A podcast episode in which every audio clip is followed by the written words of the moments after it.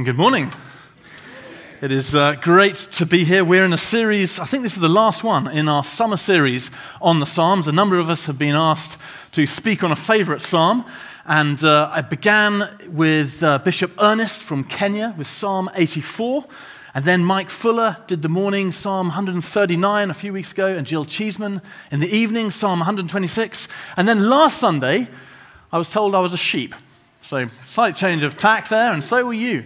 And there was even a picture of me on the screen, which was a bit embarrassing. Uh, but it was Psalm 23, and Hillsgrew uh, spoke on that one. And last Sunday evening, it was Julie Keat on Psalm 117. It's been an amazing series. And uh, if you've missed any of them, uh, do go onto the website and look at them and, and uh, uh, spend some time with them there. It's been lots of good stuff. The Psalms are an extraordinary part of our Bible. They are this beautiful collection of poems and prayers, most of which were, were, were turned into song uh, thousands of years ago.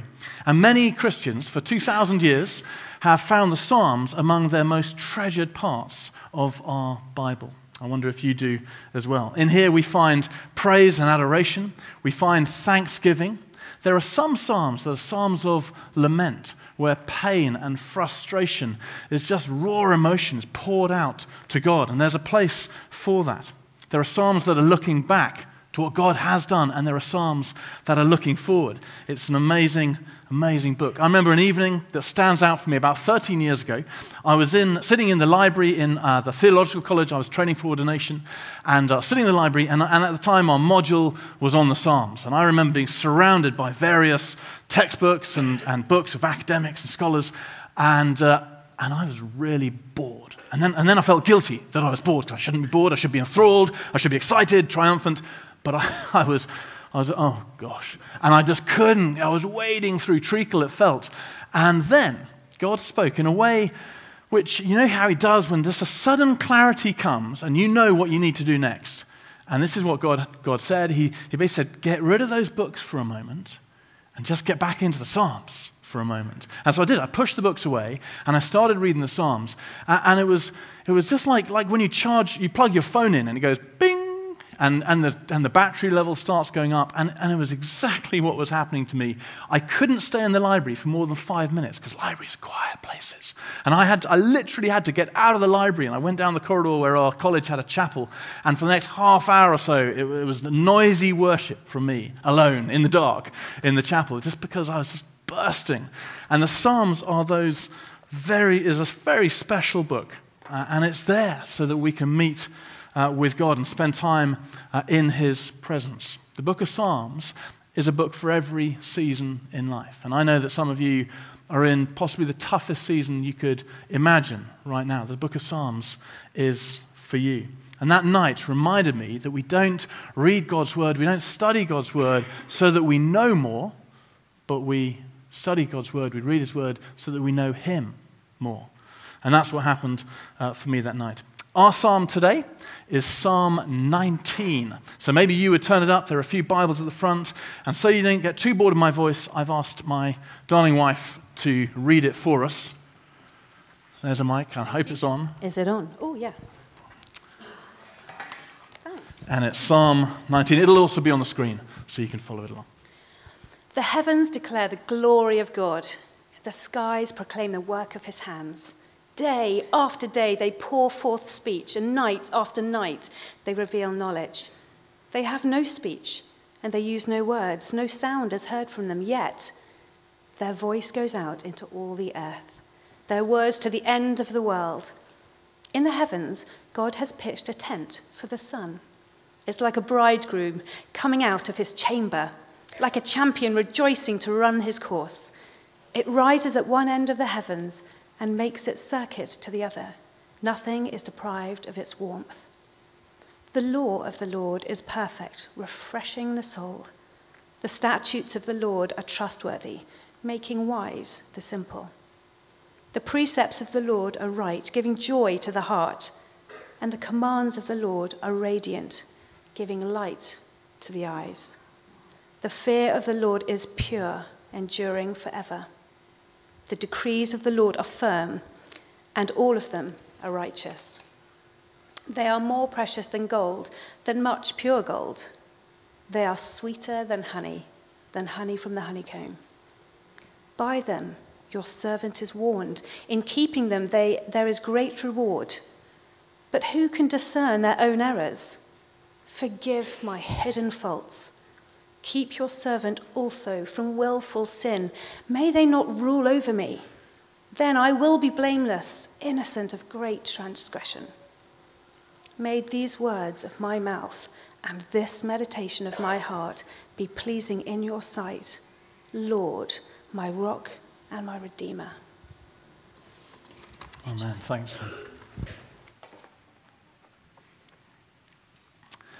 I take this to be the greatest poem in the Psalter. That's what C.S. Lewis said of Psalm 19. The Psalter is the collection of all the Psalms. It's often published in churches as just one book, the Book of Psalms, the Psalter. And C.S. Lewis acknowledged it's just an extraordinary poem. But initially, and I don't know if you felt this, there seems to be quite a shift, quite a jump, even a disconnect between the first bit, the first six verses, which is talking about creation, and then all of a sudden, it's talking about the law, the scriptures. And indeed, some early commentators actually thought, well, maybe over the years something had gone wrong, and two Psalms, separate Psalms, had kind of been merged together to become one because this is such a disconnect. But actually, that is not the case. It has always been one psalm, and it's actually beautifully crafted by David because it wants to take us on a journey. And I hope and pray that this morning I might help us take that journey together. The psalm is about revelation. You heard what uh, uh, was said this morning by um, the Cowlings this morning about revelation. Actually, this psalm is about the self revelation of God and what that means for us. And it starts with what He has revealed out there in terms of creation. And then it shifts to what he has revealed in here, in the Word.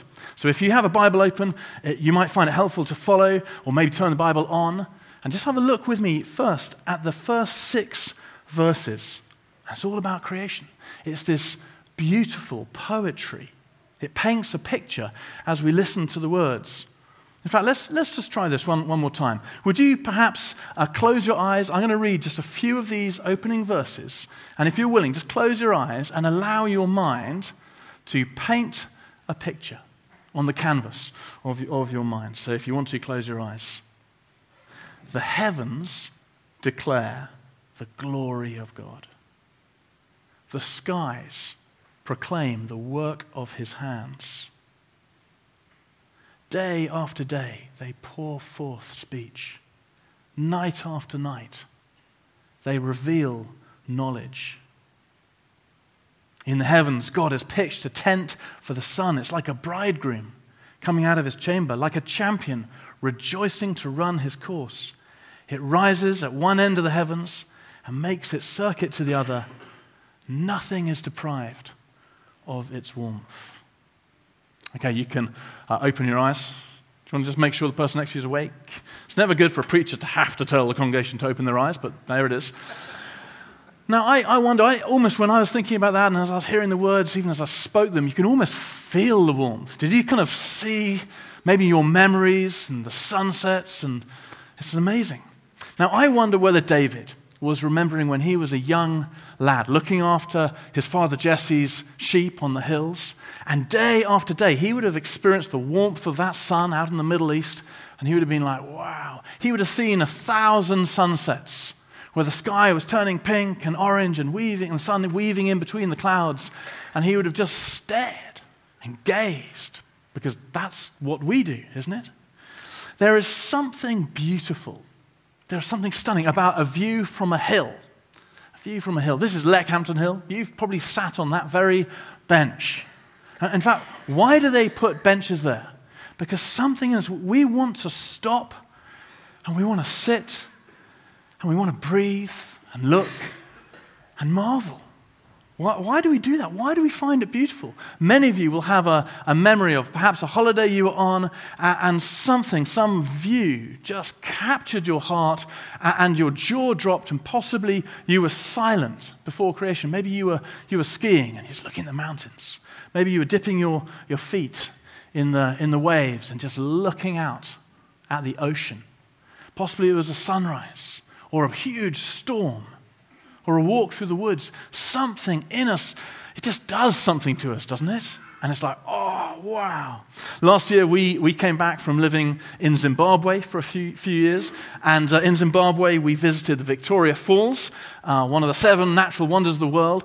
And it, again, it's just adjectives kind of run out here. And it's just, wow. In fact, Zimbabwe, Africa, is not known for its health and safety legislation. And so there's a massive section. It goes across for a whole kilometer.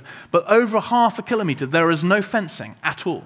And so you can walk right up. You're on, you're on the dry side, kind of dry, and you can walk right up and just peer down this 300 foot kind of chasm into the stormy waters below. And then, if you're like me, you kind of climb down a little bit and lean over and see how dangerous you can be. But there is something in us that goes, ah. How about the night sky?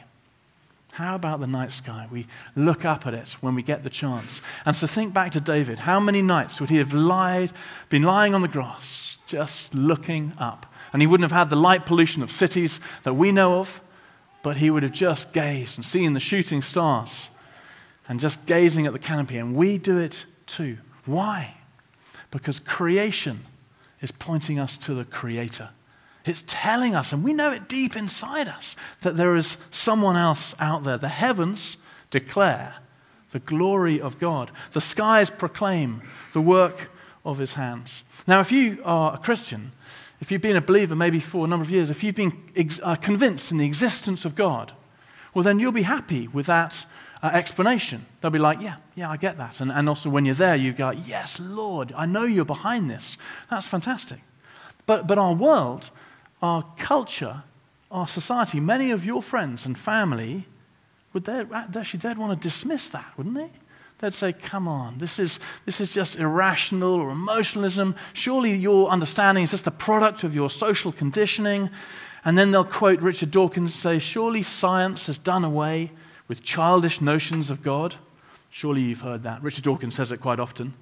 And sometimes that just sideswipes us. Sometimes we don't know how to respond to that. Their dismissal, which they say so confidently, or even their ridicule can shake our faith and render us silent. Is this, Psalm 19, is it just beautiful literature? Is it just a nice idea? Or, or is it true? Are they the work of his hands when we think of the skies? So often it's presented to us as there's this dichotomy science or belief. Choose which one you prefer because you can't have both. But that is not the case. I am, uh, I love reading about some of the scientists, world leading scientists, who are convinced uh, in God.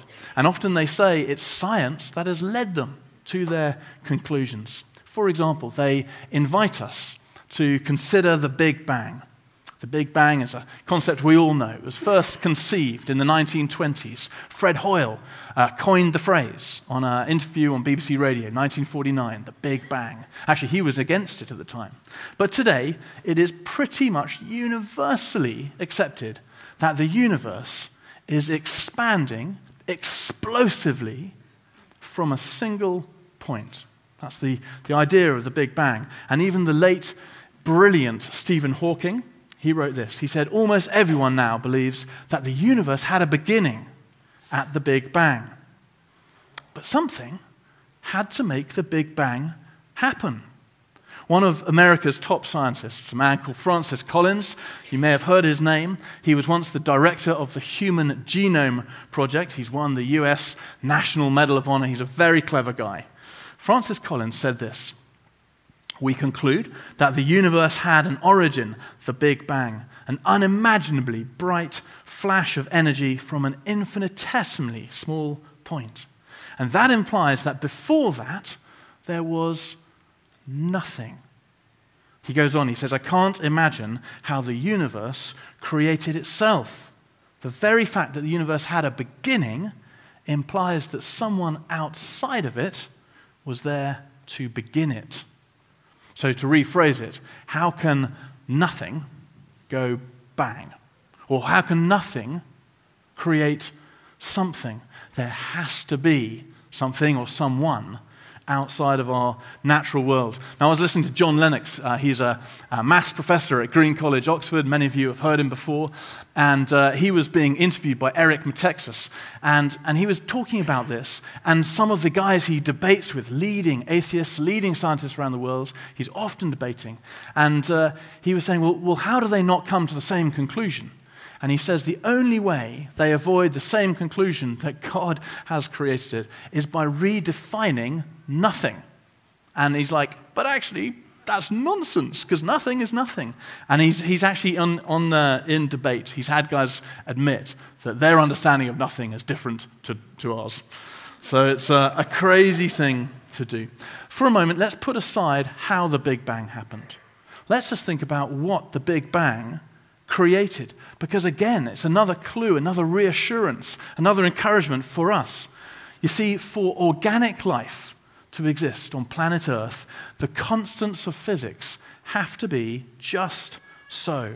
The gravitational constant, the constants of weak and strong nuclear force, the ratio of electrons to protons, the electromagnetic force, and so many other quirky, geeky, scientific things that I don't fully understand, but some of you might.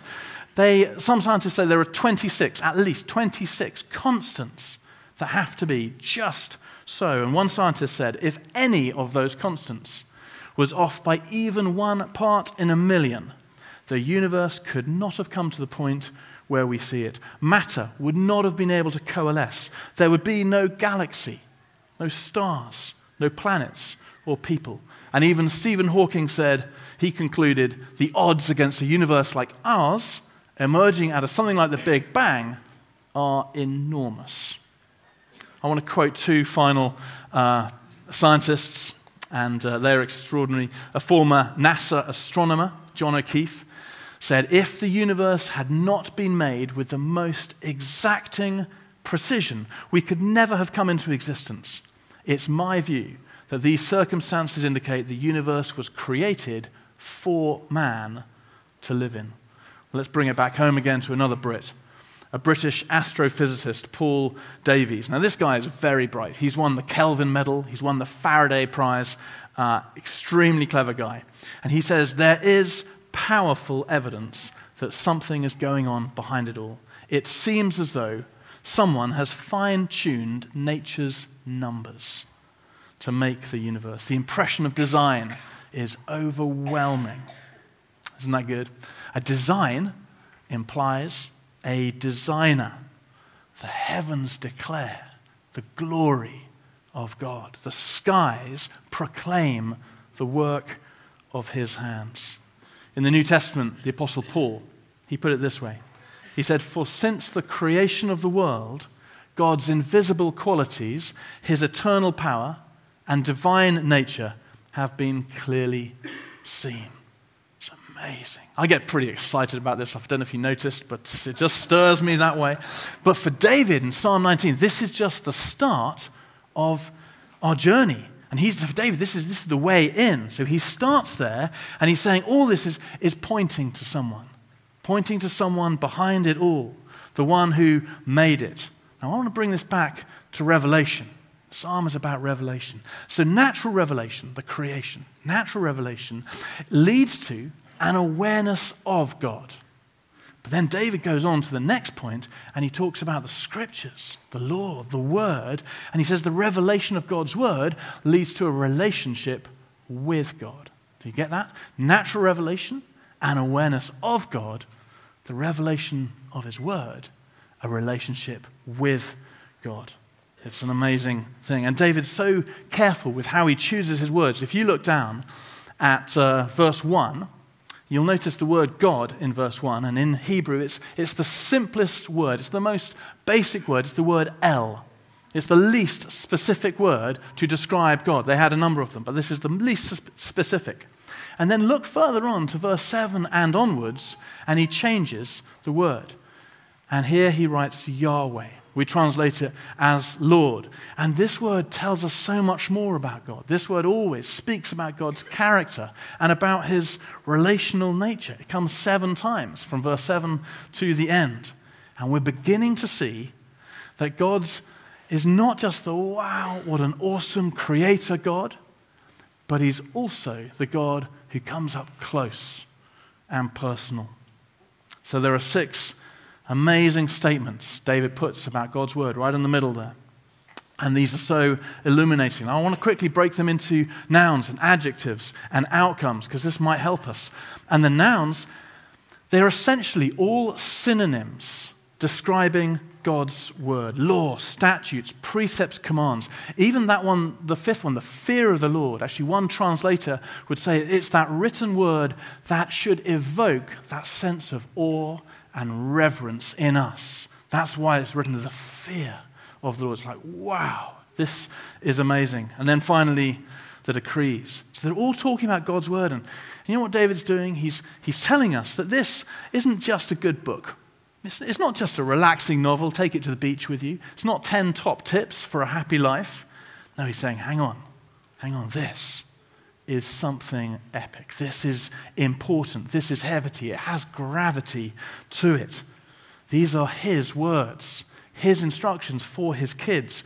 And David doesn't describe them as, as uh, thoughts and suggestions and oh, ideas. No, he's using strong language, laws, commands, rules.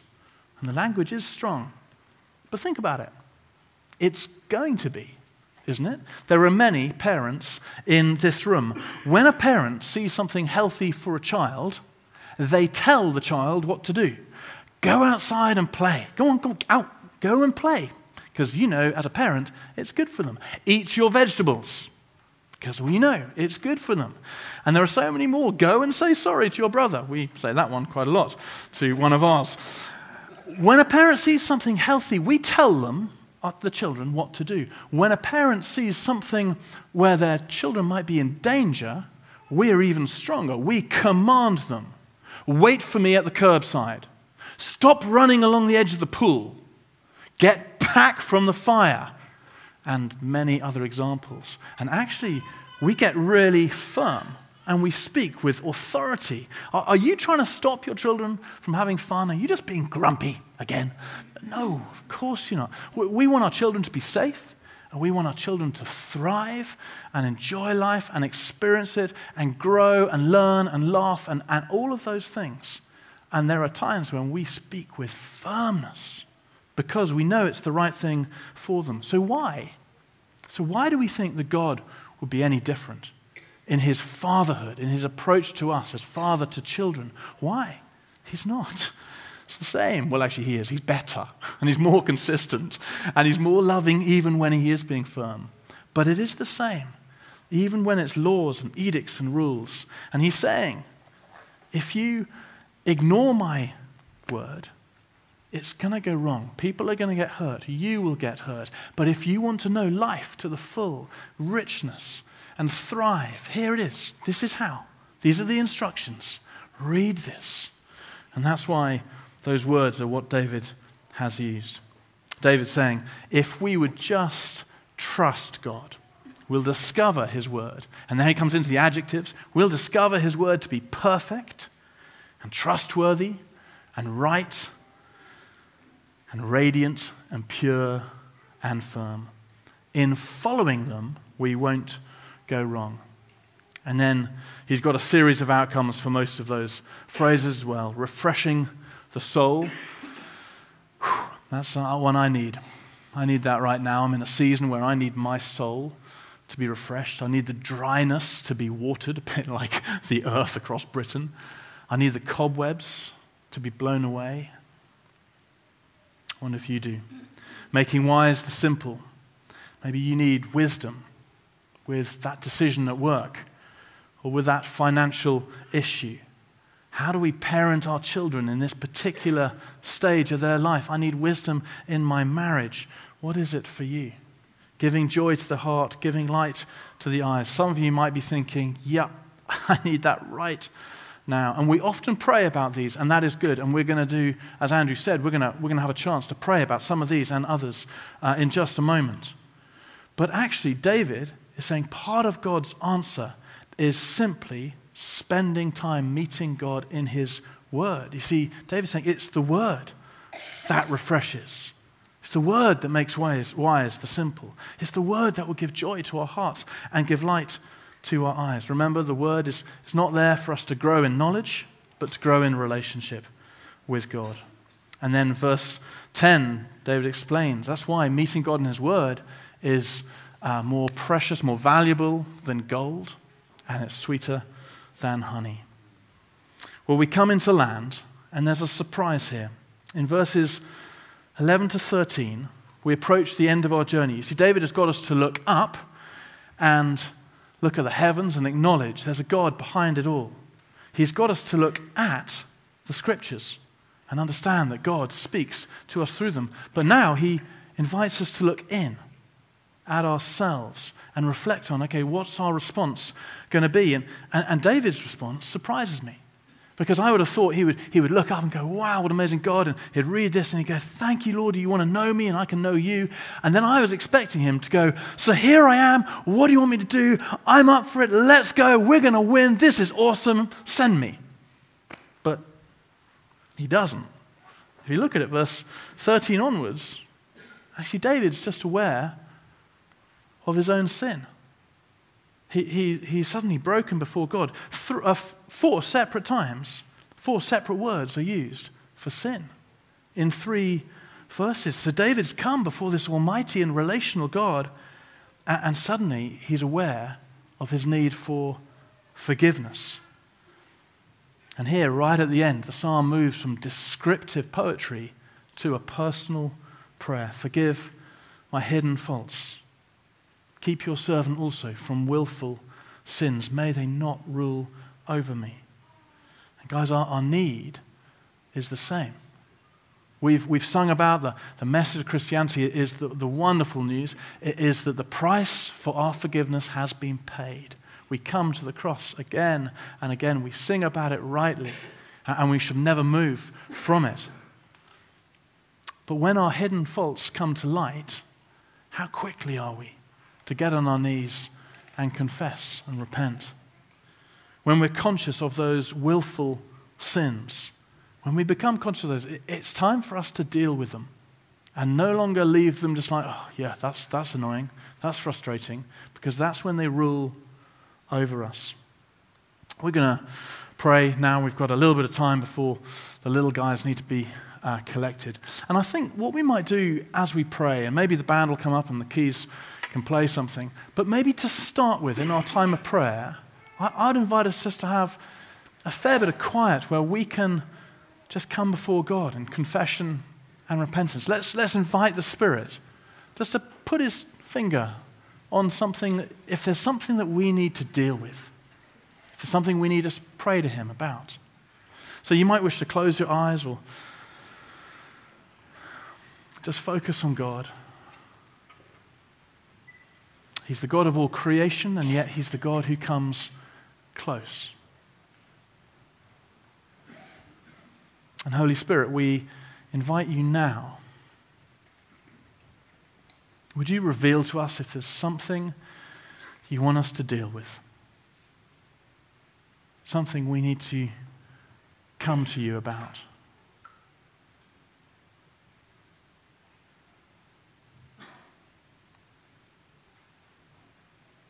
Convict us of where we need to say sorry to you and maybe sorry to someone else.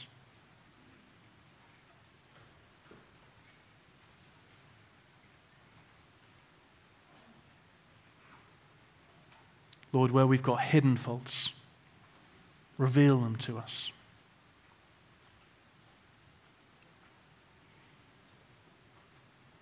Where there are willful sins and actions and behaviors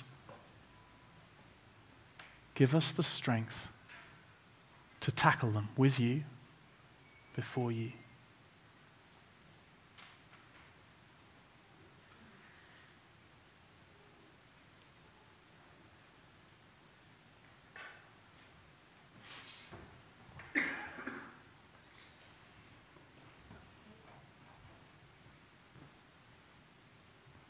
So, Lord Jesus, we are sorry for all those things that haven't pleased you, for the times we've let you down.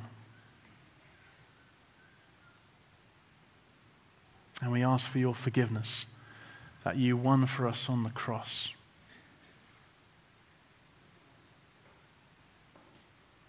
Forgive us and equip us to live a godly life.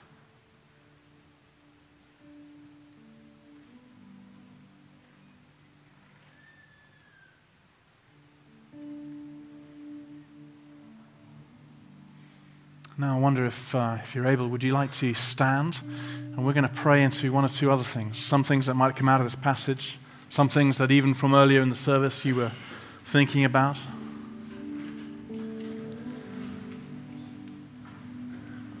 Some of you will know that that stuff that you've been saying sorry to Jesus for, some will know that there's actually more you need to do. And the Bible tells us sometimes it's so powerful to confess our sins to one another. Very often, the power of sin is in its secrecy, when no one else knows. Even ask God to show you who you might talk to.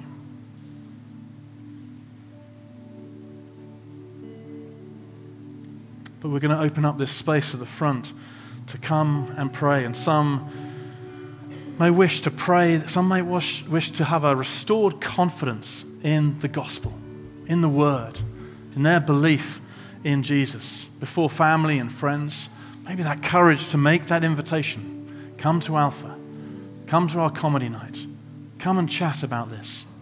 If you want that restored confidence, I'd love to pray with you that we're no longer intimidated, that we can be confident. For some, it's just simply that longing for the word to come alive again, to come fresh. There's been that dryness, to experience its sweetness. We'd love to pray for you on that. It might be about refreshing the soul, making wise the simple.